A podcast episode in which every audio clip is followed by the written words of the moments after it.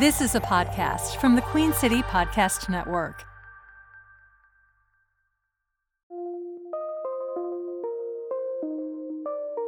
From the Queen City Podcast Network studios in Uptown Charlotte, this is CLT First, a kind of a newscast for people who are completely over newscasts, where we won't waste your time. I'm Stuart Watson. Amy has the day off. Weather for New Year's Day partly sunny, 20% chance of showers not until after mid afternoon. A high today of 54, low 32. Tomorrow, sunny, a high of near 50. And tomorrow night, mostly clear, low around 30. We thought since everybody else is doing their best of 2023, that even though we're 12 episodes in, we would do some callbacks to our best of 2023. The first one with our friend Lindsay Banks at the Charlotte Ledger on wild animals in your own backyard. So, the Charlotte Ledger had this crazy story about all these animals that are showing up in people's backyards. Yeah, what is that all about? I mean, I, don't know if this is a doorbell cam thing or whatever, but Lindsay Banks is here to set us straight. What are you guys seeing in the backyards of people right here in Charlotte? Yeah, I mean, that's a great question. So the county doesn't actually track the numbers of human wildlife encounters, but the state's um, only wildlife enforcement officer, actually, the only one stationed in Mecklenburg County, said that the numbers have recently increased. And so we had a freelance writer, Amber Verka, kind of investigate, talk to some people. She had some neighborhood residents kind of talk to her and explain what they've been saying. And there was a resident that lives in a neighborhood um, called Crescent Wind, Charlotte, near Mint Hill, that actually reported seeing a black bear what? go through his yard. And, you know, typically you don't think of black bears in Charlotte. Usually, you know, if you saw a black bear in Asheville, I don't think anybody would think anything of it. But in Charlotte, that's a little bit unusual. And black bears are not the only animals that are kind of becoming increasingly more common. Coyotes? What yes. about foxes? Foxes, yes, that's one. Armadillos, feral hogs, and even river otters, which I found very surprising that river otters are in Mecklenburg County as well. I did not know that. I mean, and it's happening because of construction and subdivisions coming into Mecklenburg County and all these wooded areas and natural habitats for these animals. You know, they're getting eaten up by construction. And so they're being forced to kind of move out into human, you know, habitats. And so that's why we're seeing more of them. And that's also why we're seeing animals that you wouldn't normally see in Mecklenburg County. That's why we're seeing them more in our front yards. Lindsay, if I encounter any of these animals like a bear or any of these wild animals that I don't recognize, um, what should I do? Well, don't engage with them. That's the first thing. And then after that, you want to call Mecklenburg County Animal Services to come out and, and deal with the situation for you. Thank you, Lindsay Banks from the Charlotte Ledger, for hanging out with us. Thanks for having me.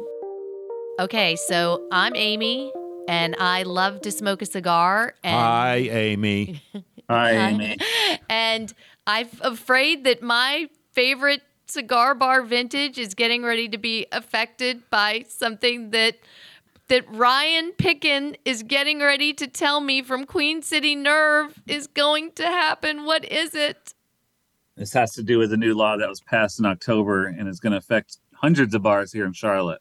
So basically, that's what this comes down to: is affecting what what you can nosh on and what restaurants can serve in the nosh zone in terms of some of these bars that don't necessarily consider themselves restaurants but have snacks and whatnot. Um, pretty much starting January 1st, in order for them to sell anything that they heat up whatsoever, be it in a microwave, a hot pocket, whatever, uh, you're going to have to have a commercial grade kitchen with all the with all the fixings that cost tens of thousands, if not hundreds of thousands of dollars.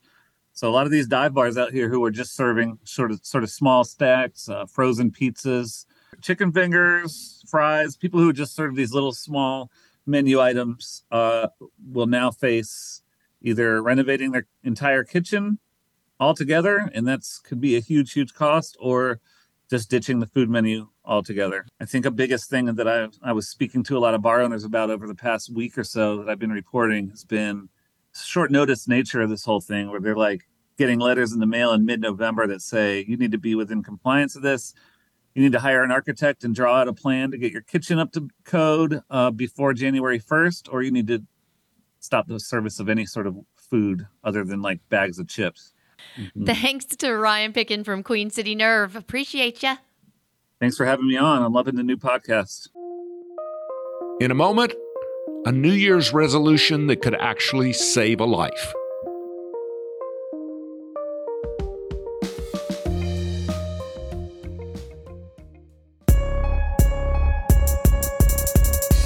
Where do you turn to stay in touch with the city around you? Broadcast news isn't what it used to be, and commercial radio doesn't scratch that itch.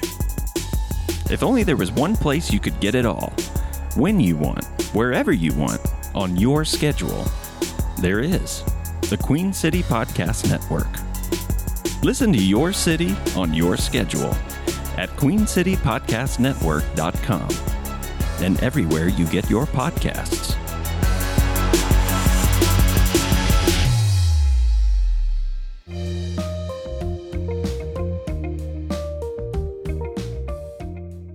I love, love, love me some independent picture house. Just north of NoDa out there. This week, Poor Things with Willem Dafoe, Emma Stone, and Mark Ruffalo. The Iron Claw, a wild tale about the beginning of professional wrestling, wrestling in the 80s. And Ferrari with Adam Driver and Penelope Cruz. Why do I like the independent picture house? Because it's independent. Because you can see things there you can't see anywhere else. The first poll for CLT First in 2024. What's your resolution? A, do more good. B, buy local. C, support poor Bryce Young. D, just get through it one day at a time. All good resolutions.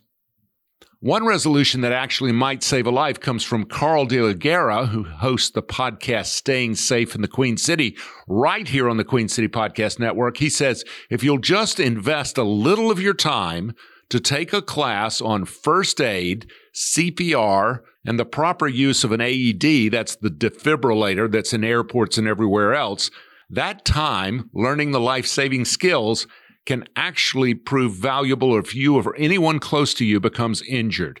It can actually save a life. You can find these classes at the Red Cross, UNC Charlotte, or the American Heart Association. And above all else, have a happy 2024, everybody. See you tomorrow. QueenCityPodcastNetwork.com.